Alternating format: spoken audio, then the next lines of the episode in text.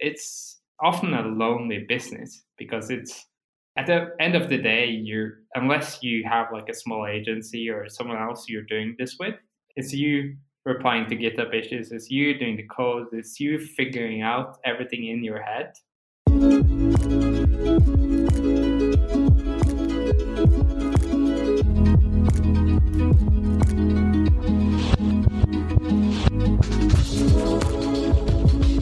From Foster Commerce, it's the Commerce Minded Podcast, a show where we go behind the scenes to talk with the people who make e commerce tick retailers, consultants, agencies, independent creatives, and developers. They're all here.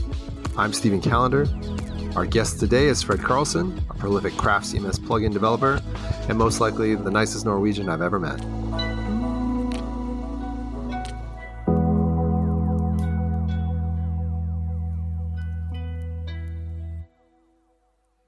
I first met Fred Carlsen at Dot .all in Berlin, uh, 2018, and uh, yeah, I think we just met each other kind of right before lunch break and uh, went out. So we went out with um, Michael Van Dorth of Foster Commerce and Mark. Man, Mark, I I don't know how to pronounce your last name, dude. Mark Dumbaven, Dumbaven.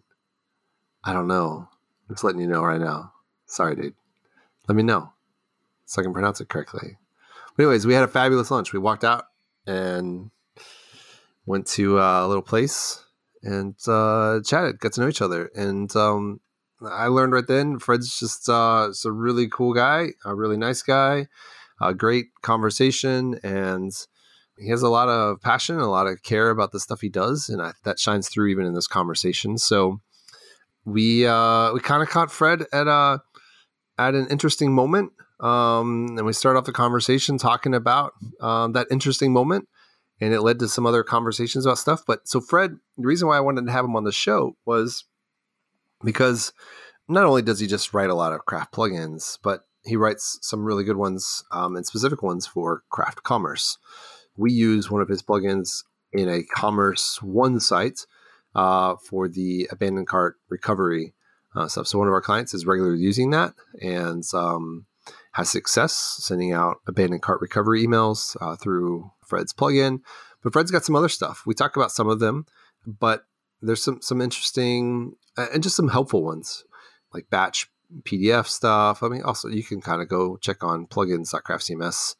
Um, you know what? I don't even think on there there's a good way to really search uh, super big. So super big is the name that he you can type in super big into the search uh, see some of Fred's stuff. So, Super Big is the name of Fred's uh, kind of solo venture. Um, as we learn, he works for an agency as well. Um, so, he's got two things going on. Yeah, we have a nice long chat. So, I'm going to end this thing here and uh, we're just going to dive into it. So, I hope you get a lot out of this. I'll tell you what, if you're a developer, if you write code, if you write plugins, any of that stuff, this is really going to be really helpful for you, hopefully, uh, and interesting for you. Fred is he's open and he shares and he talks about his struggles. I talk about my struggles. Uh, so we we have uh, just a, a, very kind of open conversation. So I, I, hope that you'll find it very valuable, and uh, we'll see you on the other side. I was working on like a reports plugin or porting it to Craft Three, and and some other reports like a plugin with the same name popped up in my GitHub feed, and then I checked it out, and it it looked like it was mostly my code, and it turned out it was. So it was like 90% my code, and they were uh, preparing to release it to the plugin store. So I was, I mean, stressed and pissed off, and I didn't know what to do. And then I, I just uh, like went ahead and made the port of my plugin ready in one day. So like last uh, midnight yesterday, I I released uh, my port. Whoa! Hold on, hold on. So you had the reports plugin. This was originally for Craft Two, right? Yeah, correct. And then you had it on GitHub. Somebody else took it without telling you, ported it to Craft Three, do you know if they were about to push it to the store or it just looked like they just had ported it themselves yeah so so i reached out to pixel and tonic just to ask what like how should i handle the situation and it I think they said something along the lines that I could try to add it to Craft ID, even if I wasn't ready to submit, just to to uh, hold on to the the plugin handle. And when I tried to add my plugin, it just said it was already taken. So, so yeah, I like that's how I knew. Did you reach out to the person or people who were using your your code? I yeah, I did that too, and I got what I feel was very I don't know how what to call it. It, it was basically yeah, like we had the Craft 2 version and we copied uh, like made our own version that did this different thing, which was basically like a simple instead of uh, downloading the CSV, it, it sent it via email, but still like it was like a tiny thing and it was my plugin. It had a license that basically said you were are not able to make copies and make it publicly available. I don't care about people making like private copies and whatever, but once they put it on GitHub and stuff, then yeah, it matters to me. And so they basically had like 90% or more of the code was mine. And there was a funny one of the files, the only change they have uh, made was they added their own copyright. So they added their copyright to my file. And that was the only difference between the two files. So uh, yeah, and they they said, oh yeah, we feel like there's room for both plugins in the plugin store. Blah blah blah. blah. So basically, they wanted to take my code and compete with my plugin. Has that happened before? No, I, I not that I'm aware.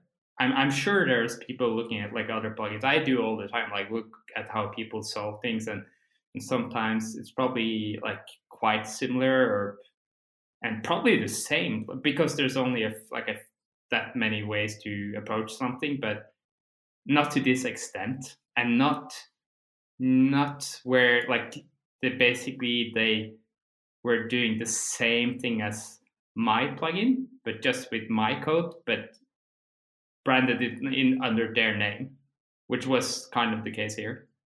Like I didn't know how to react. Like I, obviously I got pissed, but I got stressed because as you know, I have all these plugins, and most of them are free, and it's uh, it's a challenge sometimes to like make the business case or like to make it viable for me to work on these plugins. And and reports the reports plugin is actually one of the more popular ones and one that i really like want to make commercial. So to make the plugin development or all all the plugins i do viable. I need some like more commercial plugins. Need to earn more money. And reports was one of those areas. And I guess that made it extra like annoying and kind of problematic. Yeah. Well, even the fact that they just disagreed with you. Yeah, yeah, yeah, yeah. It, w- it was just like offhand. They didn't really consider.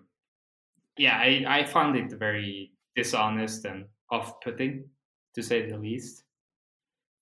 Well, well, I guess how did you catch it when you said it came up in your in your GitHub feed? Like, yeah, it was. I I don't even know. Like, maybe I followed some of them because I tend to keep an eye on what's going on in the craft community just to see, you know, like what are other people doing, but also is there any like interesting things people are doing, like plugins, and is there some way I can like work with them or their plugins? Can I build an integration like on top of someone else's plugin, like I do with Commerce and I I was following them for some reason, so it was random.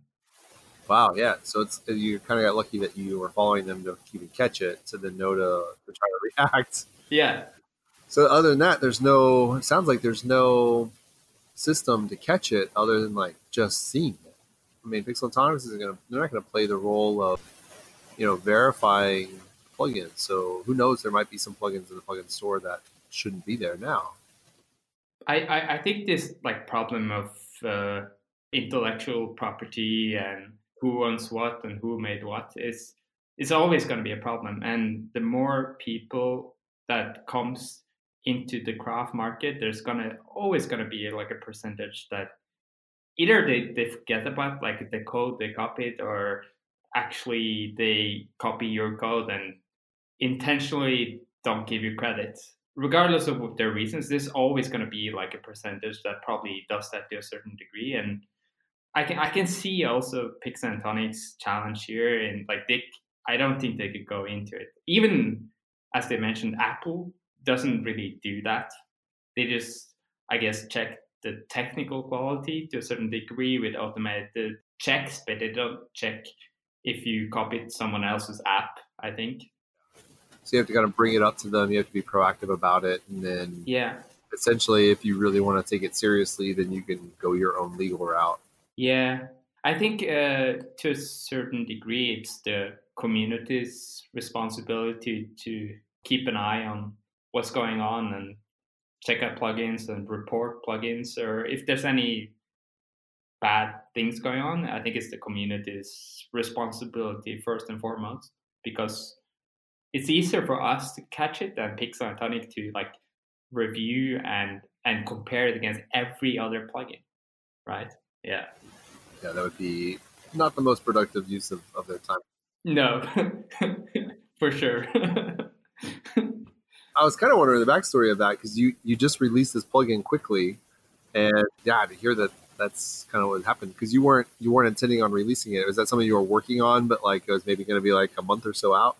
I've had discussions before with like people reaching out and like asking if they can pay for uh, for porting them because there's only that many you know hours in the day and I have this backlog of plugins and so I have to be ruthless and especially the last year I've been very busy with everything like work with redoing my apartment like all life you know?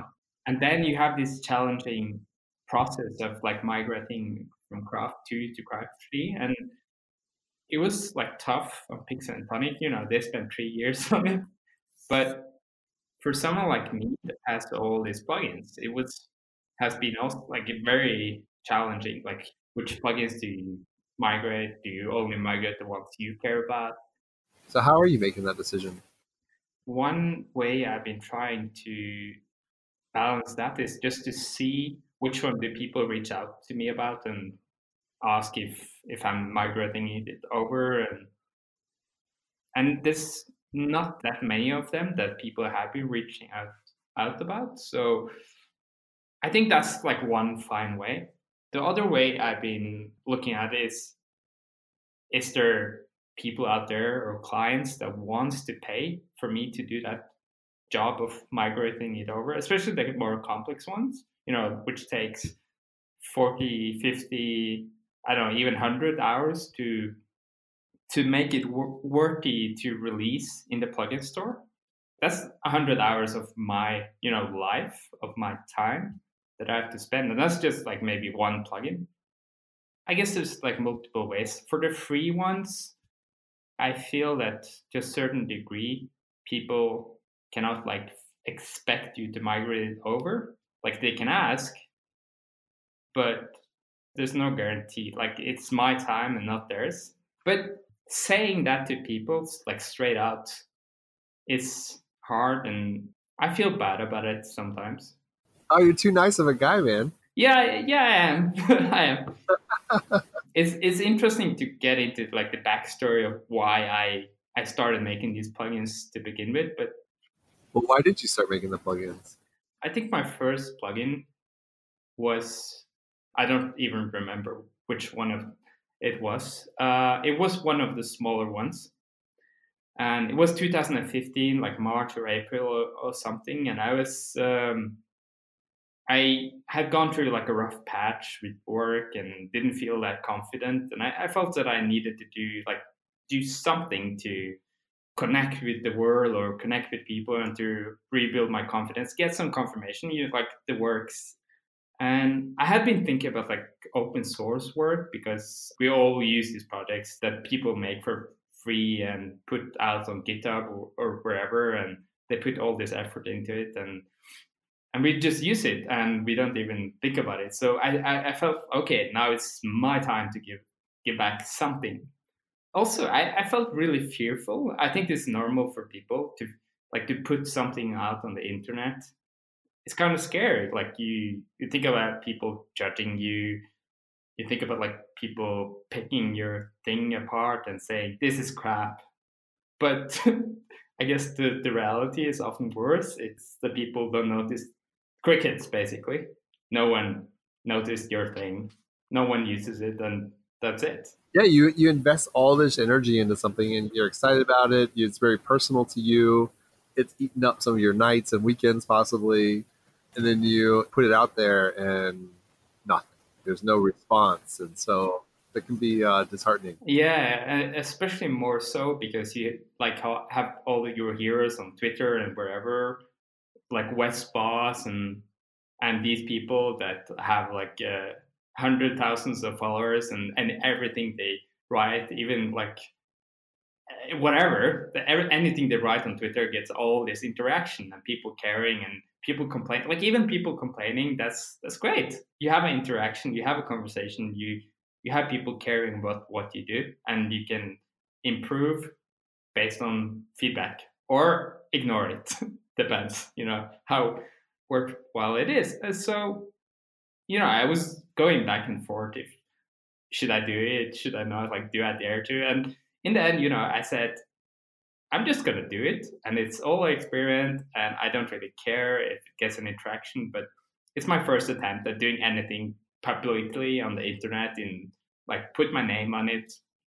So I published this plugin, and that was it. And it was, you know, super simple. Just uploaded it on on uh, GitHub and whatever.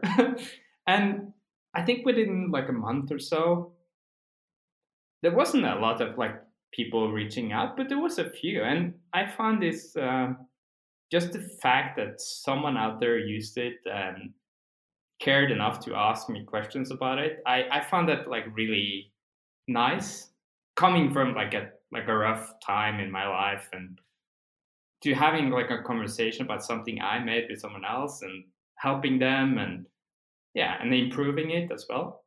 That was a really nice process yeah, to get that affirmation. Exactly. Yeah. Even those GitHub issues that come in where you're like somebody's writing you and you're like, hey, here's a bug. There's something nice about getting those. I would agree. Yeah, yeah, yeah. And it's confirmation that people are using it and they value what you've put together and they're hoping that they can continue to use it and that you'll fix whatever problem they're they're seeing. Yeah, and I think it's also like an opportunity to practice empathy and to improve your like I don't know human skills first of all, how do you unpack what they said and like figure out what is the problem here? Is it the user? Is it something you did? Is it something that you're able to fix? And and then how do you like steer them to towards that? So if you if you need to tell them if it's their problem, it's their fault, how do you do that in like a good way instead of just saying uh, fix your head close issue, right? Like, so there's so many ways to do that. Get a new job. You're not gonna you're not gonna figure this out. Exactly. Yeah. So I've been, I I felt like I proved a lot to all these like plugins, uh, GitHub issues, people reaching out. Well, you definitely faced your fear, man. I mean, because you, from pushing the first plugin, you're probably the most prolific plugin writer and publisher in the craft community. I mean, even now, I didn't verify everybody else, but you have 26 plugins on the plugin store, and that's just for Craft 3. So, I mean, Craft 3 is less than a year old, and you have 26 plugins. I mean, that's like more than one every two weeks at this point. So you've definitely faced that fear. It's so funny. You, I don't know why, but it's reminded me of like when I learned to dance, like because I was always fearful of dancing. Because the same reason I didn't want people to judge me. I wasn't good at it. How good do I need to be before I make it, you know, a public appearance of dancing? Even though like no one cares, you know. But I didn't know that. I just, you know, you're so insecure that you just feel everybody's going to stare at you and laugh at you, or you know, whatever. So. I actually shared this with one of our clients. Um, one of our clients is Jägermeister, um, and I started dancing because I drank some Jägermeister. And so I, I, credit them for giving me over my fear of dancing. So in the same way you published your first plugin, right? So I had too many Jaeger um, shots that one night, but it got me dancing, and now I love dancing. So, so what you're saying is people that want to publish pl- plugins to the craft community but don't dare yet, they should have some Jägermeister. Your drink of choice probably will help if you have that fear, or a good friend to pep talk you if drinking is a danger for you. So I, I mean, I don't want anybody to become an alcoholic because they listen to us. exactly, my thinking too. you have to go through it. I mean, whatever it is, whatever your fears are, whatever your insecurities are, we all have them. I mean, I still have it. I still have like imposter syndrome because, and I try to say it. So like I'm out there whenever I like talk to dot all and stuff and just let people know like, hey, I'm not, I'm not a coder. Like, I can code, I can figure stuff out. Like I'm pretty determined, and whenever I want to get into something and work on it, like I'll probably figure it out. Yeah. It might take a long time. It might be frustrating. I might not get sleep. It's kind of like me last night. Like I started working on something and I was just like, this freaking slider that we're trying to do with grid layouts and all sorts of stuff. And like, and this isn't my area. Like I shouldn't be doing this, you know, with my time. I should be sleeping, but whatever, you know, I enjoy it. So I think for me, I have this, I still have this kind of imposter syndrome. Like I certainly would never push a plugin, you know, like I don't even know how to write one, you know, that's why you have a team to do that. So there's a, there's a point though where you yeah you just kind of have to face it and get out there and then you I think most people realize unless they're just around around a lot of crappy people that once you get it out there that it's really okay the world didn't come crashing down and it kind of frees you to to do it some more and so I, I think thankfully in your case I think in the craft community most people are kind and helpful and you know aren't going to be like you know what is this crap you know like I was gonna say, yeah. So the craft community is stellar, and it's one of the the key reasons why I stick around and why I enjoy uh, making plugins for this particular community. If it was only about business, which I'm not that, I'm worried about money, you know, like to pay my rent and stuff, but it's not my main motivation, never has been. But if it was, craft wouldn't be the first community. I would go for WordPress and WooCommerce if that was my motivation because it's so much bigger. I want to dig into that. So if you wanted, you feel like you wanted to make money, are you saying this like as a plugin developer? If you wanted to make money, that you would want to go to WordPress? I, I wouldn't say it's easier, but it's tough to figure out like the economic like business model behind like plugins for craft. We're still like small uh, relatively small, and um, so like money, it's you won't make a living by just selling plugins and doing that all day. So uh, this is what I find interesting because like this is something we're kind of battling too, right? So of like how much to charge and and I've talked to several other people and kind of taken some of their advice of, of plugins and how to focus on them, but like the constant advice we hear and whenever we talk to people just privately is, you know, like, ah, I don't know, maybe we should make this thing free. And everyone's like, no, don't. Don't worry about becoming popular. Just just worry about like it covering the time you, you spend on it. I mean, Craft got into this when they recently, I think with the recent release at 3.1 and then Commerce 2, they made some of the gateway plugins like $199. 149 I think. 149 was it? So Yeah, I think so. And they got backlash on it. And I know some of the conversation was really like, it's because, you know, it's not their priority. If they're going to spend time on it, they want to make sure it covers their, their basis. And they obviously switched and made a different call. But like, it's this weird because there are a lot of like independent creators and freelancers who are building sites and craft. There's not the budget for them, you know, or every time they spend, I don't really know the full mentality because I used to be there. Like, I'm fine with spending money on plugins these days. Like, to me, it like it's worth it. Like if there's a good plugin that works, like spend the money on it. Yeah, it saves that much time. But I don't know. Like you've got to make money on it. And I think that's something that switched for me, like definitely in the past year where I've become more business minded.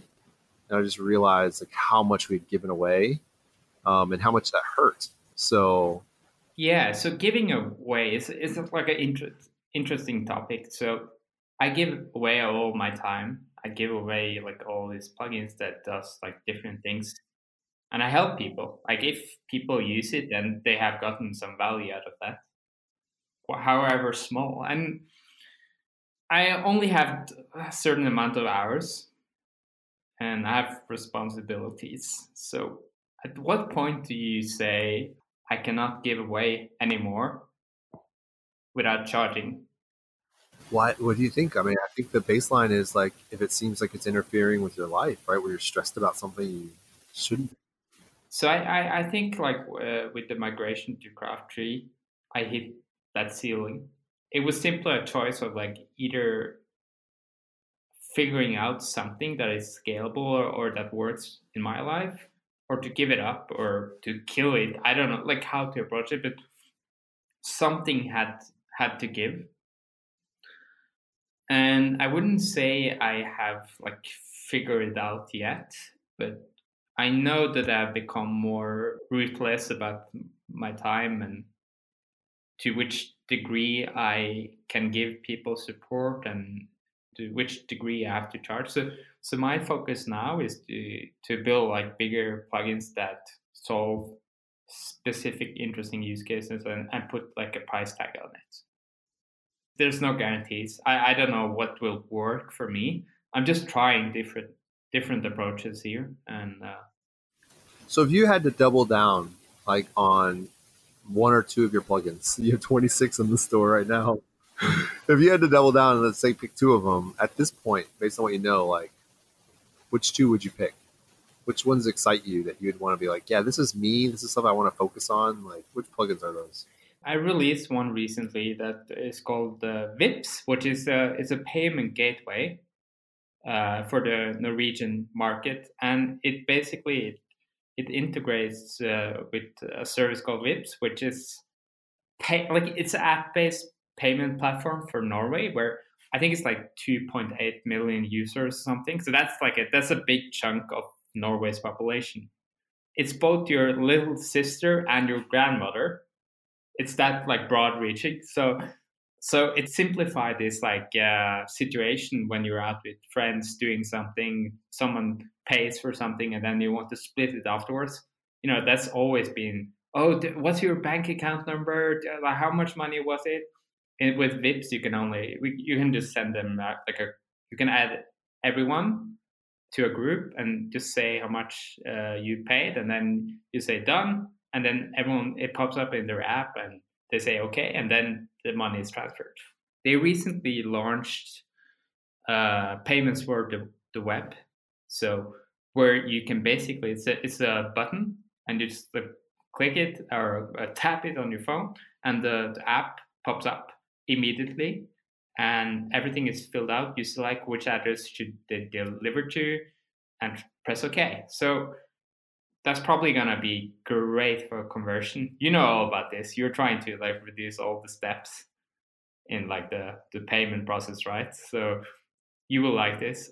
So I spent the last couple of weeks trying to to do my first payment gateway for Vipps, and I think that's gonna be like a really like it's a interesting enough niche that no one else is doing but then again, you have the challenge. Like commerce is still growing in Norway. It's still, I don't know how many is actually using it. It's more and more agencies are doing craft, but how will it sell? I don't know.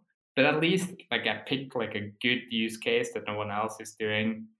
Payment gateways are hard, and I was gonna uh, mention this when you mentioned the uh, Pixeltonic uh, raising the price on their gateways. The main reason is supporting gateways and like getting a like a test account, all of that, and like read their documentation. There, it's uh, it's a hellscape. It's it's so messy, and some like services might not even give you a test account. You have to beg them even.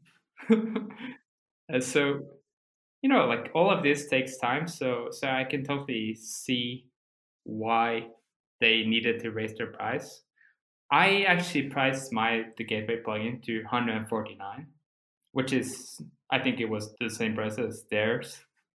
The key difference between uh, me and them is that like I do these plugins. I don't have like the the income of uh, craft and commerce.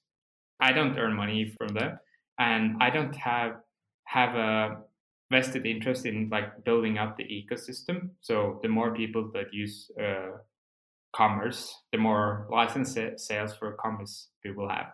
So I guess like the gateway plugins they made kind of builds up on that. So if people see that Stripe is available for commerce, it's more likely that they will use it if they need Stripe. Anyway, it's tricky. I, I, to answer your original questions, I don't really know. I, to be honest. I, well, you, no, you did. You picked one. I picked one, but it's it's the, notice that it's the recent one. It hasn't even had any sales, so I don't really know how it will do. Do you find that happens a lot? You're kind of excited about the most recent thing. Are you are you a person who kind of moves like from one thing to another, kind of like the newness of stuff? I think to a certain degree I do because uh, maintenance and support is always the challenging part of a project. And also, I have this problem where I have probably a million unfinished plugins sitting in a directory somewhere because it takes all this effort and time to write good documentation, to package it up, and uh, once you release it, to actually follow through on support, especially if you put a price tag on it you need to be able to support it. And that's another reason that kind of stops me from releasing more plugins. It's tough because I, I would like to contribute more, even more than I have. And I would like to spend more time maybe on doing like more um, complex plugins that requires more work, more documentation, more support. But yeah, it's really hard to figure out that balance between time and money and you still feel like because you said you had some hard times like even 2015ish um, and then even kind of last year when like craft 3 came out and so you had to kind of figure out what you were gonna you get spread thin? Is that what happens? It's like you, you yeah yeah sometimes i do. And i i do get excited by new things for sure. I'm i'm interested in in a big range of topics of within programming, outside of programming, I'm I, am i am big into music. Uh, I try to to spend some time with my partner and friends, and you know, like what do you do? Do you reduce the stuff you do so you can spend more time on the things that matter? I I, I guess yes. You know how it is, right? You get excited about something, and I I I have that often. I would say, which is a uh, maybe a luxury problem I guess. Yeah, I mean, I'll be honest. So for me, yeah, I think I'm going to be sharing even more of it later. But like, I mean, I learned the lesson the hard way, to be honest. So even with our clients, like we would give away more than what was scoped, you know, and, and I'd always want to be nice. Like I like to help people. I want people to like me. You know, I want people to like the work that we're doing. And there was a point where some of it just became problematic financially because you have a limited time of the day and if like you're you're not getting paid for all the nice things you think you're doing it can become a problem. And so for me it did become a problem. I've had just forced into my life had to face that you know? You cannot do this because what's happening is it was basically taking away from my family. The free time i was giving away to other people was like money i was not taking i wasn't being responsible with all of that and it impacted my family you know especially how much money can we save for our kids and things like that. And that was like time i was giving away when you know when i didn't need to. And so it's like i was being nice to clients or in other situations but i think for me the reality was i wasn't being nice to my family because i ended up kind of hurting our family in a way that like i was taking away opportunity for them. And man it hit hard. I'll tell you it was not it's not easy. It was really hard um, because it just got really real and so for me, it took that kind of wake up call to then now it's it's easy for me to say, yeah, we're not going to do that because there's no money in it. There's no financial stability in it. You know, the thing I had to face is not about greed. Getting paid properly and, and having a profit margin and, all stuff is not, you know, it's not greed. We're not out there like no scheming. It's just just normal business, you know. I, it's about being responsible I, and I can see it being in the future, it might become a problem. If I have a kid and the time is stretched even thinner, then yeah, I, I have to face that sooner rather than later. So all of this, all of these questions is, is, is sometimes hard to answer. And yeah, I'm just trying to like figure out something that works as I go along. And this is the shadow side both of like business in general and i mean open source specifically uh, I guess the craft in the craft community. It's it's the shadow side of all the people putting in all their time into these plugins that people buy for ninety nine dollars or fifty nine dollars. Like how many how many hours of your build time is that? That's like less than one hour. It's hard sometimes to to swallow the argument that this plugin is too expensive or my client cannot afford it and it's i just have to ignore those because you have to charge what what its value is to you in order to maintain it you know you just have to. And so if somebody doesn't like it they can build their own like it's really okay. And it's not mean to say that. Or they can copy mine and put their name on it. Exactly. You just know, it's all it's all on github I, I, I think to like tie a bow on it, we don't really have the answer uh, answers to these questions. It's just I think one good thing that we can do more of is to talk more about it, like both like I don't know people in general in the community, but also like the plugin developers. I enjoy chatting to people about like their, their struggles, their their challenges in making plugins because it helps it really does and it's also nice to tell other people to relax. It's it's not that big of a deal. It's not your responsibility to help people for free. You can do it if you if you want to. It's to be nice or for some other reason but it's it's not a responsibility.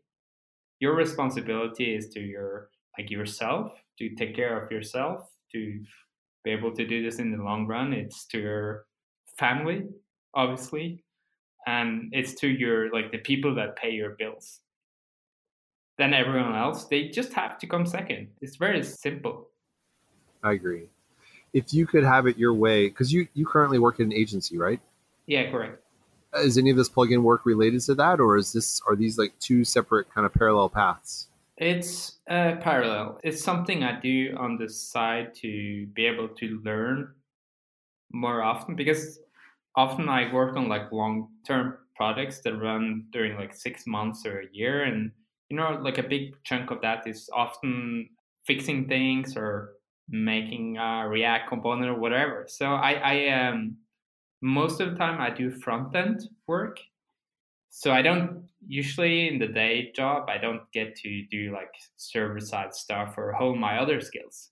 So it's it's a good like um, parallel path that where I can learn new things and I see many benefits and uh, the challenges we've already touched upon. So yeah, yeah. Well, not to put you on the spot because I don't want you to get in trouble with like your employers. I imagine you love that job, but like if you could make your money off of your plugin stuff and you could focus on software development, is that something that would excite you?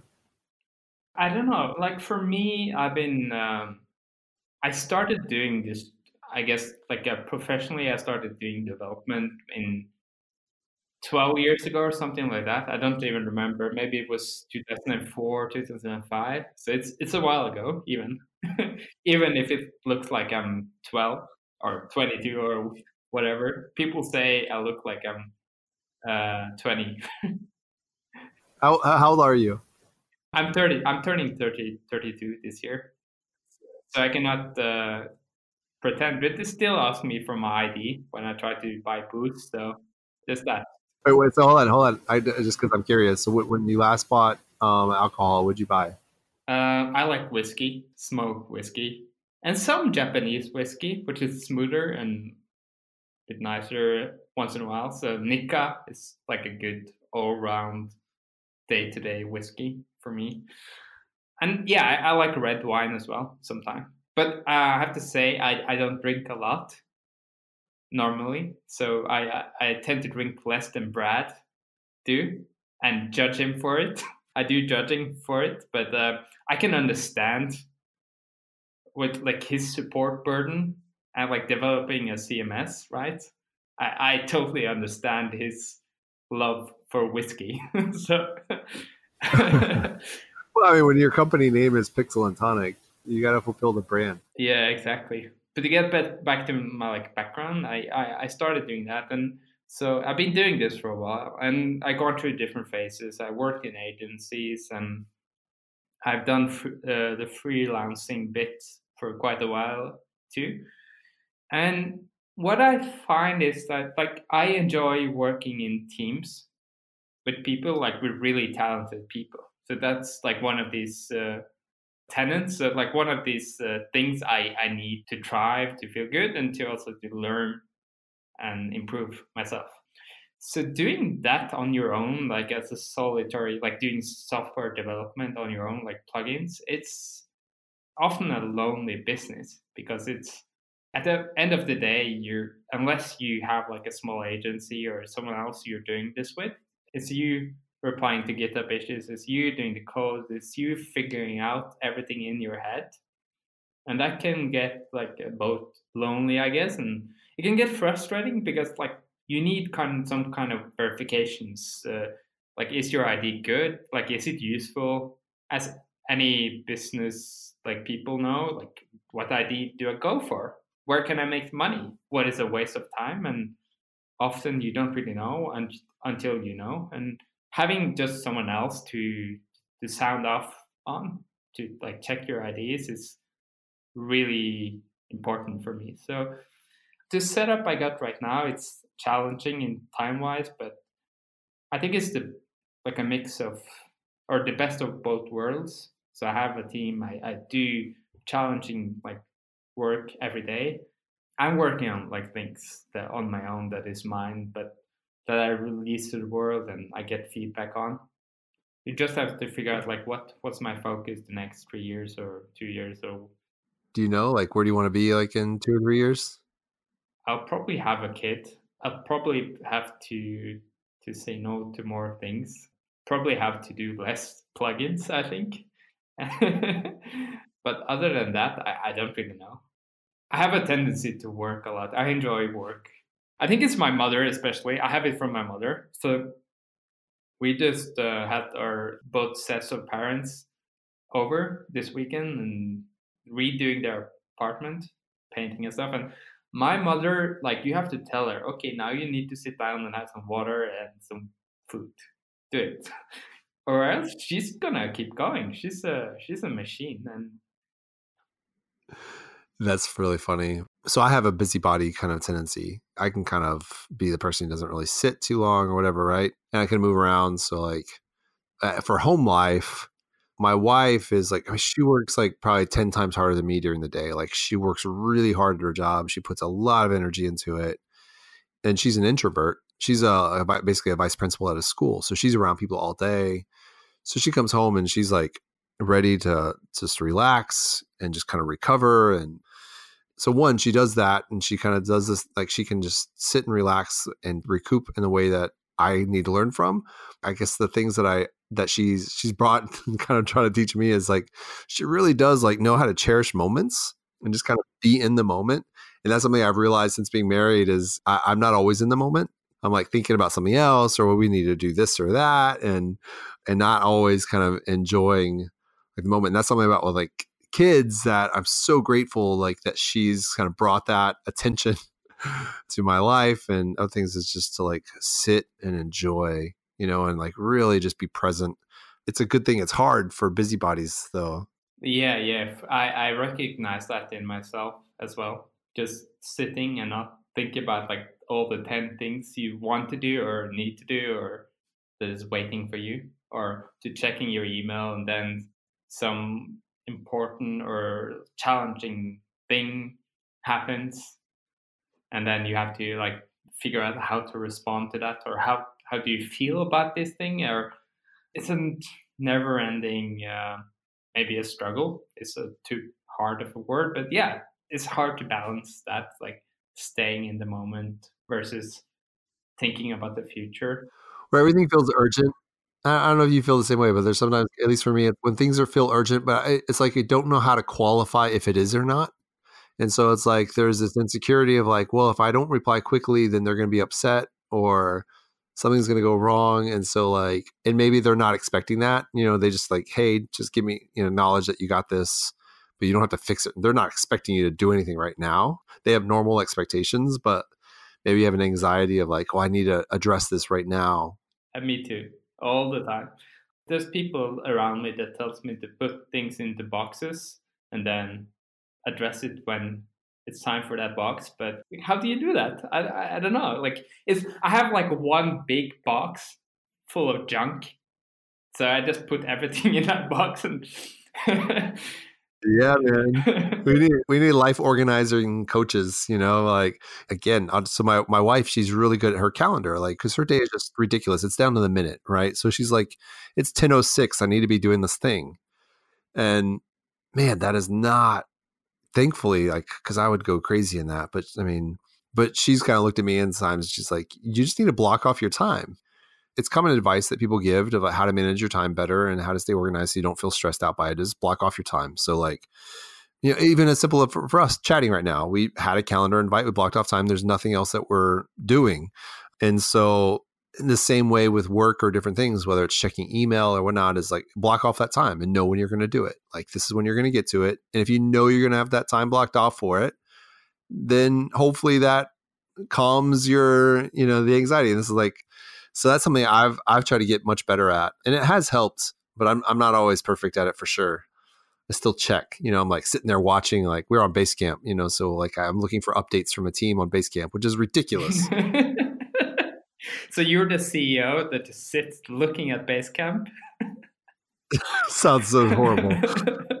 oh, I need a life. When I'm anxious about stuff, yeah, like when I'm anxious, partly because I want to be. This is me defending myself now. I feel it coming on.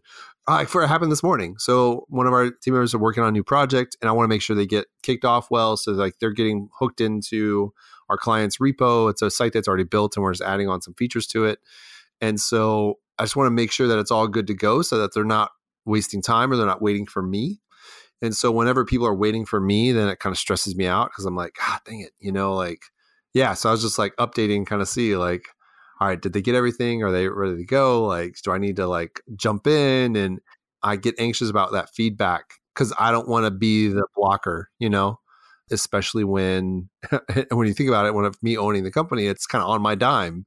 There's sometimes where that's not healthy and so i need to block that that stuff off better. Would you say maybe th- that we are on the creative uh, spontaneous end of the spectrum? Because i find that like i really enjoy like doing things on the go. So like i have uh, certain friends that the way we meet is that i'm in the neighborhood and i just ring their bell or I ask, I'm around. Do you want to have a coffee or whatever? That's like the, how we meet every time. And other people in my life, maybe they don't understand like because they are like of the planning type. My uh, my partner is certainly a, like a person like that. She needs to plan, or else it's chaos in her life. She gets really stressed out not having a plan, and I'm very kind of bad at looking at my calendar. So sometimes I have like things happening, like events or appointments, and I discover it like five minutes before. I, I'm getting better as well because I have to, obviously, but I like to have some degree of spontaneity in my life where I just do whatever feels or comes natural to me. I'm definitely that way. So like we just had our son's fifth birthday party. And this is always like a, a point kind of for us because my, my wife uh, very appropriately because we have people over and so I I think she's right in these in these circumstances. We need to have a plan. You know, people are coming over for two hours for five year olds, four year olds, five. You know, so like we need to have a plan, something to figure out. And I'm kind of like my default is like, uh, not really. Like they'll just play. You know, we'll like figure it out. We'll feel it out as we go. Like we'll figure out when it's time to adjust and like hey, they're kind of getting bored or they're yelling at each other. Let's like go do kick now. You know, like that's kind of how I do it. But like, it's very selfish, you know, of me to kind of present it that way and just like, well, just because I'm comfortable in that, like, doesn't mean everybody else, everybody else is going to want kind of know what's going on. It's helpful when you have an agenda, like any meetings. Like I've had that with meetings. Like sometimes I'll just, we'll just wing a meeting and like realize I've learned, learned like that feels like a waste of time for people, you know, like the meeting isn't to make me feel good about let me just talk about whatever we want to talk about in the moment i mean goodness even this podcast like i, I plan a bit i have a questions that i've like prepared for you and stuff like that but that's not really what i want to do like i just want to chat you know so i just want to be spontaneous with it but when you run a business and when you have to make decisions about making money um, like with your plug-in stuff and you have to like you can't just do that like it's just there's a separation of like at least long term it's not it's not viable you know to just wing it and to be spontaneous. There really does need to be a plan about the relationship of time and money you know and figuring that stuff out but to, to a certain degree but i think like there is some flexibility there like you can choose in how much do you plan versus how much do you take like on the spot and re- just realizing that i think is good for people. Yeah, I can see that. Well, it was funny because we met at Dot in Berlin, and we went out to lunch. I, so I'm I'm changing topics here just real quick, but like I remember Mark, poor Mark, man. When we were there, uh, there's the, the all the bees that were in the store, and have you done a lot of work with Mark before? Because he was the guy who like really surprised me. Like I really enjoyed him, and I enjoyed like the spontaneous nature of like maybe that's the connection I'm having. Like thinking about what, the spontaneous like that we just kind of all went out and picked a random spot. But I will never forget that lunch. I felt so bad for Mark because he was so terrified of all the the bees that were flying around. I don't remember how I reacted. I probably told him, "Oh, relax, it's fine." Like and he was probably, as you said, terrified. So maybe I was a bit of an asshole there. But yeah, we it was the first time I met Mark in real life. But uh, yeah, we've done a bunch of like commerce related work the the last year, and we are working on some commerce stuff right now. What are you working on? Uh, so one of the things we are doing is um, uh, working like we made a, a live shipping rates plugin for uh, Commerce One site last year, and we're porting that over to uh, Craft Three. The client is doing like a bigger bigger project where we're migrating everything to Craft Three, and it's it's a bit of like an interesting, I guess, case.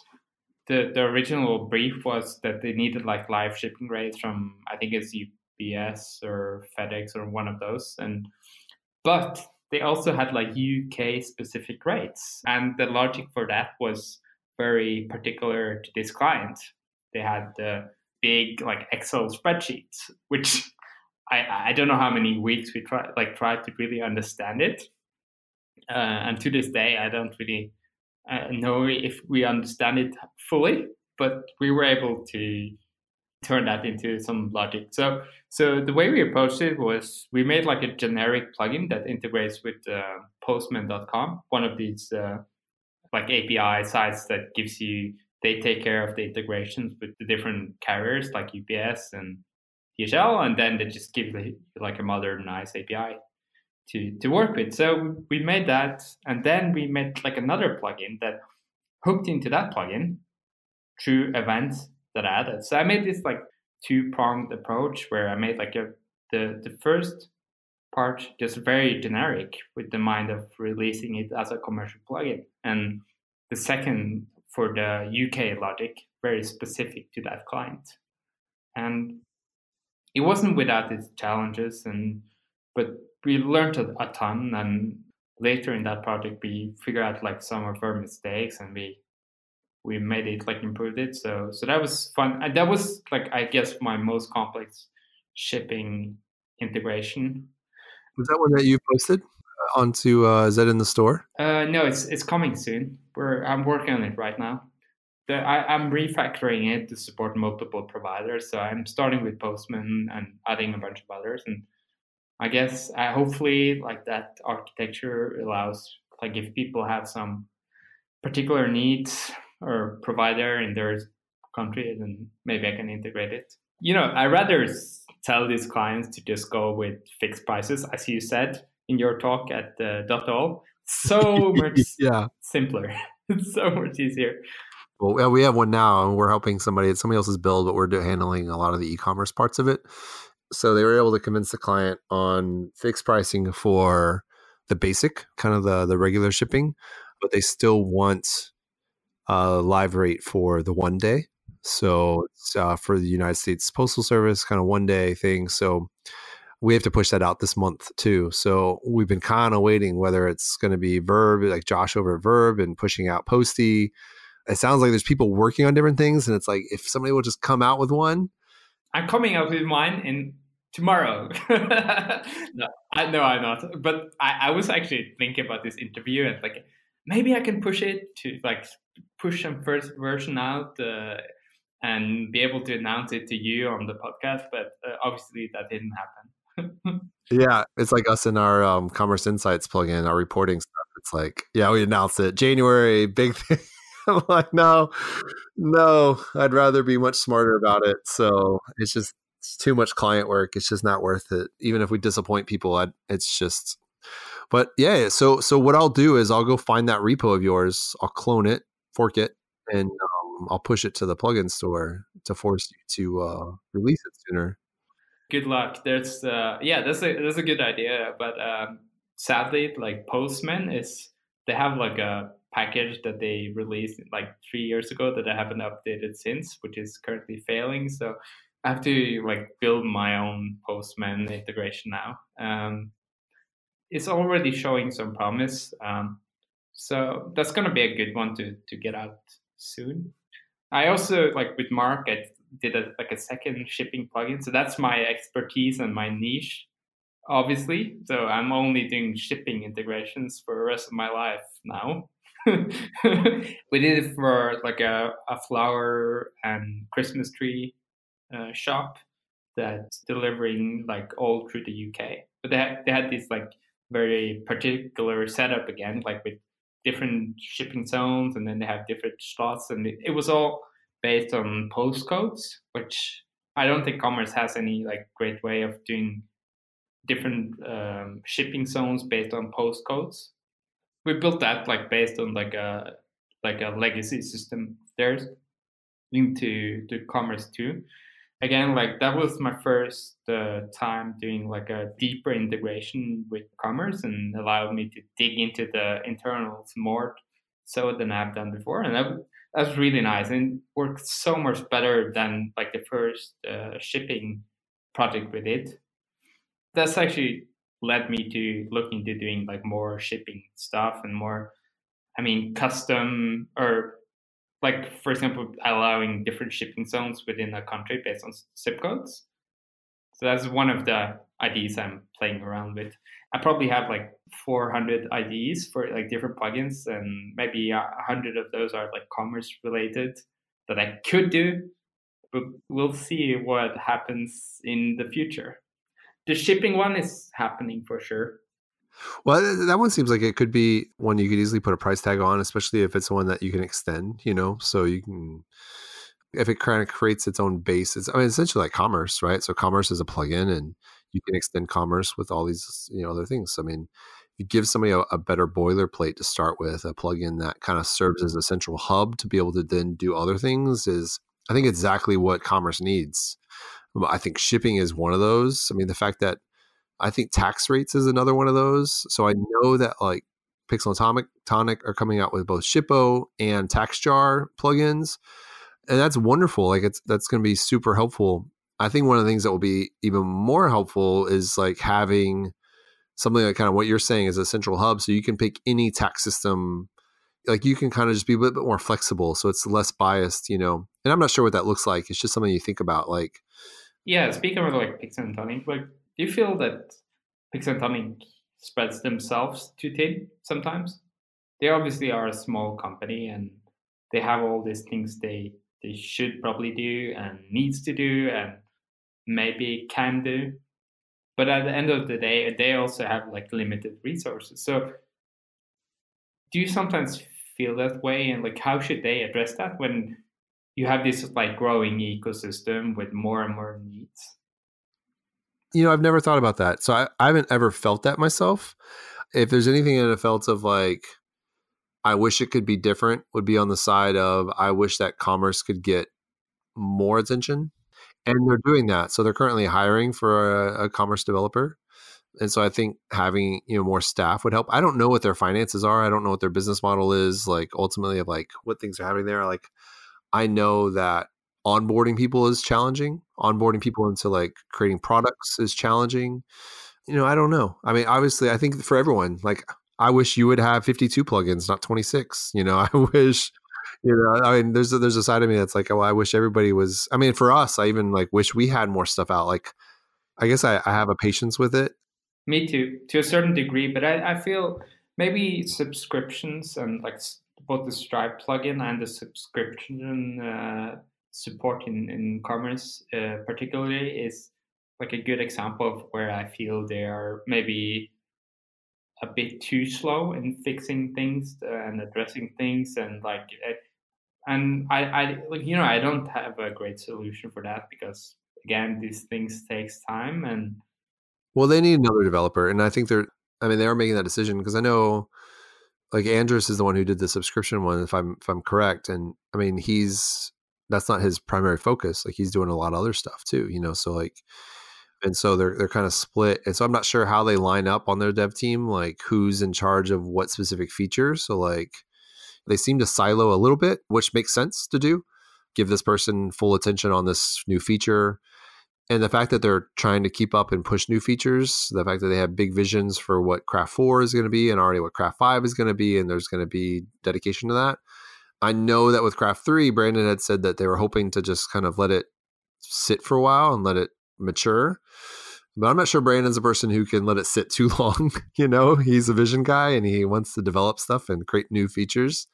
But yeah, eh, see how they can scale. I think is going to be one of the the interesting things of watching Pixel and Tonic is how do they scale as they they'll need to add new developers, which they're doing, um, at least one right now.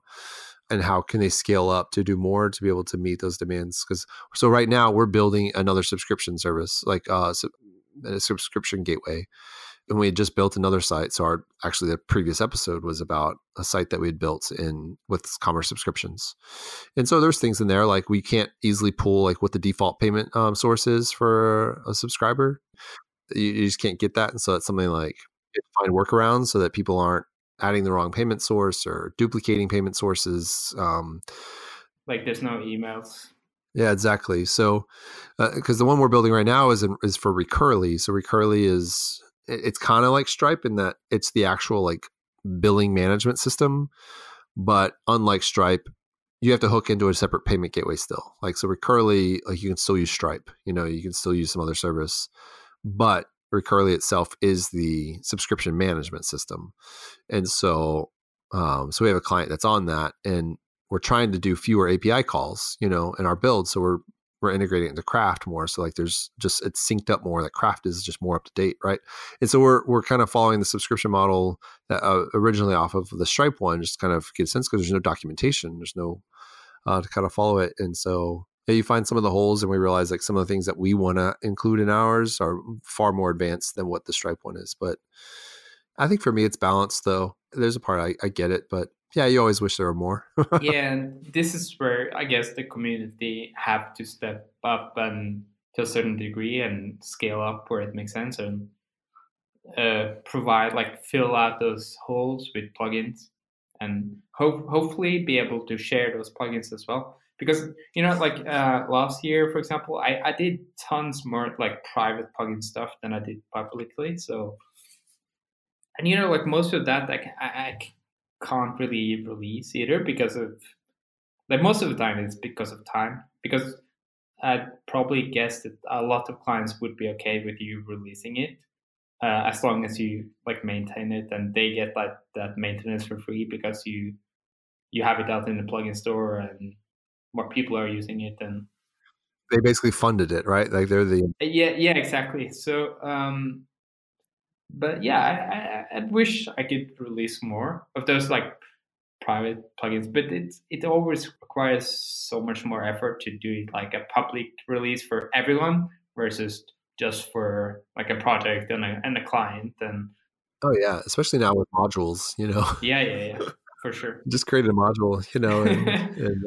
That's actually uh, like my plugin or like prototyping phase has changed a lot with modules. So I feel it's so much easier now to just like test out an ID with modules than it was with plugins. You know, um, oh, you have to add it to your composer file, and then you have the composer update, and then you blah blah blah install it. Now you just like copy and off you go, or download it and copy into the modules. Yeah. Uh, folder. Yeah, exactly. I mean, right now we have a project where we're we're setting it up so where they can have deposit payments. You know, so partial deposit payment on products. So and there's no easy way to do that. You have to write adjusters, you know. or at least the way we're figuring out is like you write an adjuster that like reduces the cart value and then and then you adjust it back. so after the payments were made, when it's finally all done, it I mean it looks normal. So the it's just two adjustments. You know, to me, I'm like, I think people would benefit from that if there's a way we put that into a plugin. But when it comes to yeah, but there's not the budget for that, and this is for a specific client, and so we just it's probably going to just be a module in the project. You know, just create the adjusters in there, and so yeah, but maybe it's one of those if you know, write a blog about or something and you can share the community that way as opposed to like writing a plugin. That way, then people can do their own things. You don't have to worry about them copying because you gave it to them. yeah, then then there's like the funny stuff you just try. So so I started like this Christmas. I tried playing with uh, uh, Twilio has like this voice calling API, so you can um, have like a serve like when you enter the payment uh, page, you can call their API, and then they call your phone number, and then you can enter your, your credit card through the phone, and it's all like digital and secure. And then you can actually you can charge it with the API. You can like program everything like the service should say it was really funny to, to play around with. I have no idea if that's something people could use, but it was it was a fun evening. that would honestly terrify me. I'm imagining like would I rather just type in my credit card information on the computer or do I want somebody to call me and I enter it in over the phone? I think it's I think it's kind of like similar to Stripe in a way. I have no idea about like security through like phone lines and stuff, but I, I would assume that it's pretty secure or comparable to to maybe the browser or like the internet. But I don't know. Yeah, I don't know enough about phone security. I'm I'm afraid, you know, no one's ever going to tap my phone, but you know. So they have probably thought about it. It's it's one of the services that they actually offer today. So there must be some regulation in place and there must be some considerations to security that they have made. And again, it's it's why you, you would rather use a service like that rather than a person calling you, like a human. Yeah. I have all these like funny little ideas like that that I'd play around with. Uh, yeah, you're a vision guy, man. I like it. Like you have all sorts of like you know ideas of of problem solving and, and helping people and I, I, think that's i think it's a really important combination of skill sets and values that, that you're doing and i think it's benefited people. So i really think that you've you've added i mean we use some of your plugins on some of the sites especially for commerce one on that abandoned carts one was really helpful for some of our clients and i think it'll be exciting to, to see you as you kind of walk through how to manage that time of like what's important what your priorities are and always scratching that itch of like what the next idea is and and and following through and i think there's there's a lot of good things. Um it'd be fun to, to kind of see what you come up with and how many plugins you have you know a year from now. We can make like a like a live counting like just a website where the only thing on there is yeah exactly. Exactly related to that like do you think it's it's more important for someone like me to contribute like plugins than it is to like maintain them? Because like if the more plugins you create the less time you have to do the other thing that is like maintenance or whatever else. I think it's more important to keep your sanity. Yeah i agree. And i think that's better for the long term. And i think as much as you can plan things out. I do think Pixel and Tonic do a really good job of saying that's a great feature and there's a lot of people asking for it, but we're going to wait. And they prioritize things. So, and I think they do a really good job of it, honestly. So there's some things obviously we we would want things faster, but they're thinking bigger than that. And honestly, and I can't remember who told me. I think it was Ben from Double Barrel who does the Sprout um, plugins, but I think he told me that he learned from Mitchell at Solspace you should focus on fewer plugins. Like Solspace has few plugins, right? And they just have invested in them, and they're just solid plugins. Super solid, and they are actually one of the the people that are actually like have a good business case and are making money off it. And there's so many people using their plugins because they built just really in depth, like very like you can't compete. There's nobody who can really compete with that level. And obviously, there's some people who have plugins that are that fewer you know features if you don't need all those features But I mean, for us, like Forms is a default. Forms is always going to be on our client sites. It doesn't even matter if it's just a simple thing. Like you're just going to put it on there. And there, what I forget what there is ninety nine dollars. And so I don't know what their business model is. I know they do client work too, and they have other stuff, but like I don't know how much they make from plugins. But I think they're doing okay. I think all the stuff we've been talking about is like just be like Solspace. Figure out really good plugins. Focus on the on few of them, and charge money for them, and make them really good. And have those just as these cornerstones of who you are.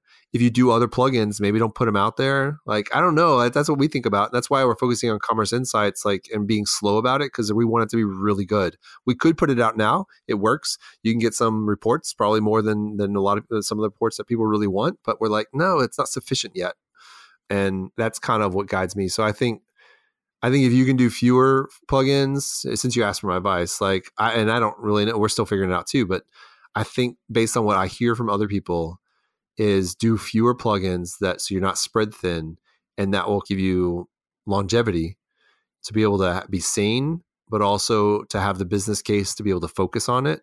That's kind of what I think. So maybe your shipping one would be the be the way to go. I don't know what that would be for you, but like that's the direction that we're gonna go is not to spread thin because we're already spread thin with clients, you know, uh, just trying to get client work out. But Josh and I talked about it too on the Christmas episode of the balance between plug-in work versus client work is hard enough.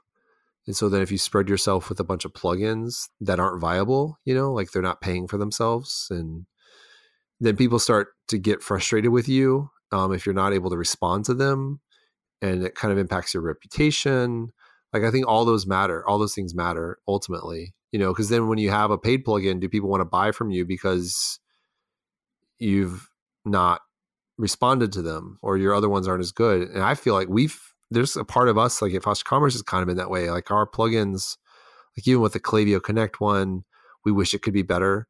And there's other ones like we feel like they're not really hitting the mark. And I worry about what that the reputation that that's setting I'd rather have fewer that are out there so that the reputation's better that we can really focus on them. We're not making money on plugins. I mean, not at all. It's not there yet. It's something in the the business model for us to be able to get to that point. But yeah. That's a long way of just saying we don't know we don't really yeah exactly. I just uh yeah i just share all that so. I, I think that's a great summary of our chat. We don't really know. We don't know. We we enjoy what we do. Just trying to make it work and hopefully it will. Yeah. True. Well cool man. Yeah we'll have to convince them to do a dot one norway or a dot all norway. Man i would love i was looking at pictures of oslo before before we chatted and it's just i would love to, to visit I'll hit you up if I do. Yeah, you're welcome. All right, man. Well, thanks for stopping in. After we, we stopped recording, Fred told me that he has even more plugins than he had let on or even mentioned in the show. Um, and there are some that are coming out really soon. And uh, so definitely keep an eye out for those. Again, you can always check him out at uh, Superbig and um, search Superbig on the plugin store to see his stuff. Now, if you or someone you know makes e commerce tick in a large or small way, in your own way, tell me. I'd love to, to get to know what's going on in your world and how you are engaged in e commerce. Just email me at Stephen, that's S T E P H E N, at fostercommerce.com. And of course, you can find more episodes of the show at fostercommerce.com slash podcast. You can sign up to our email as well unique and amazing content every two weeks. Don't want to miss it. You've been missing out. You don't want to do that anymore. So go sign up. Reviews are always welcome at uh, iTunes. You can leave them wherever you want. iTunes is where I like them. and always, thanks for tuning in. I'm Stephen Callender, and you've been listening to Commerce Minded by Foster Commerce.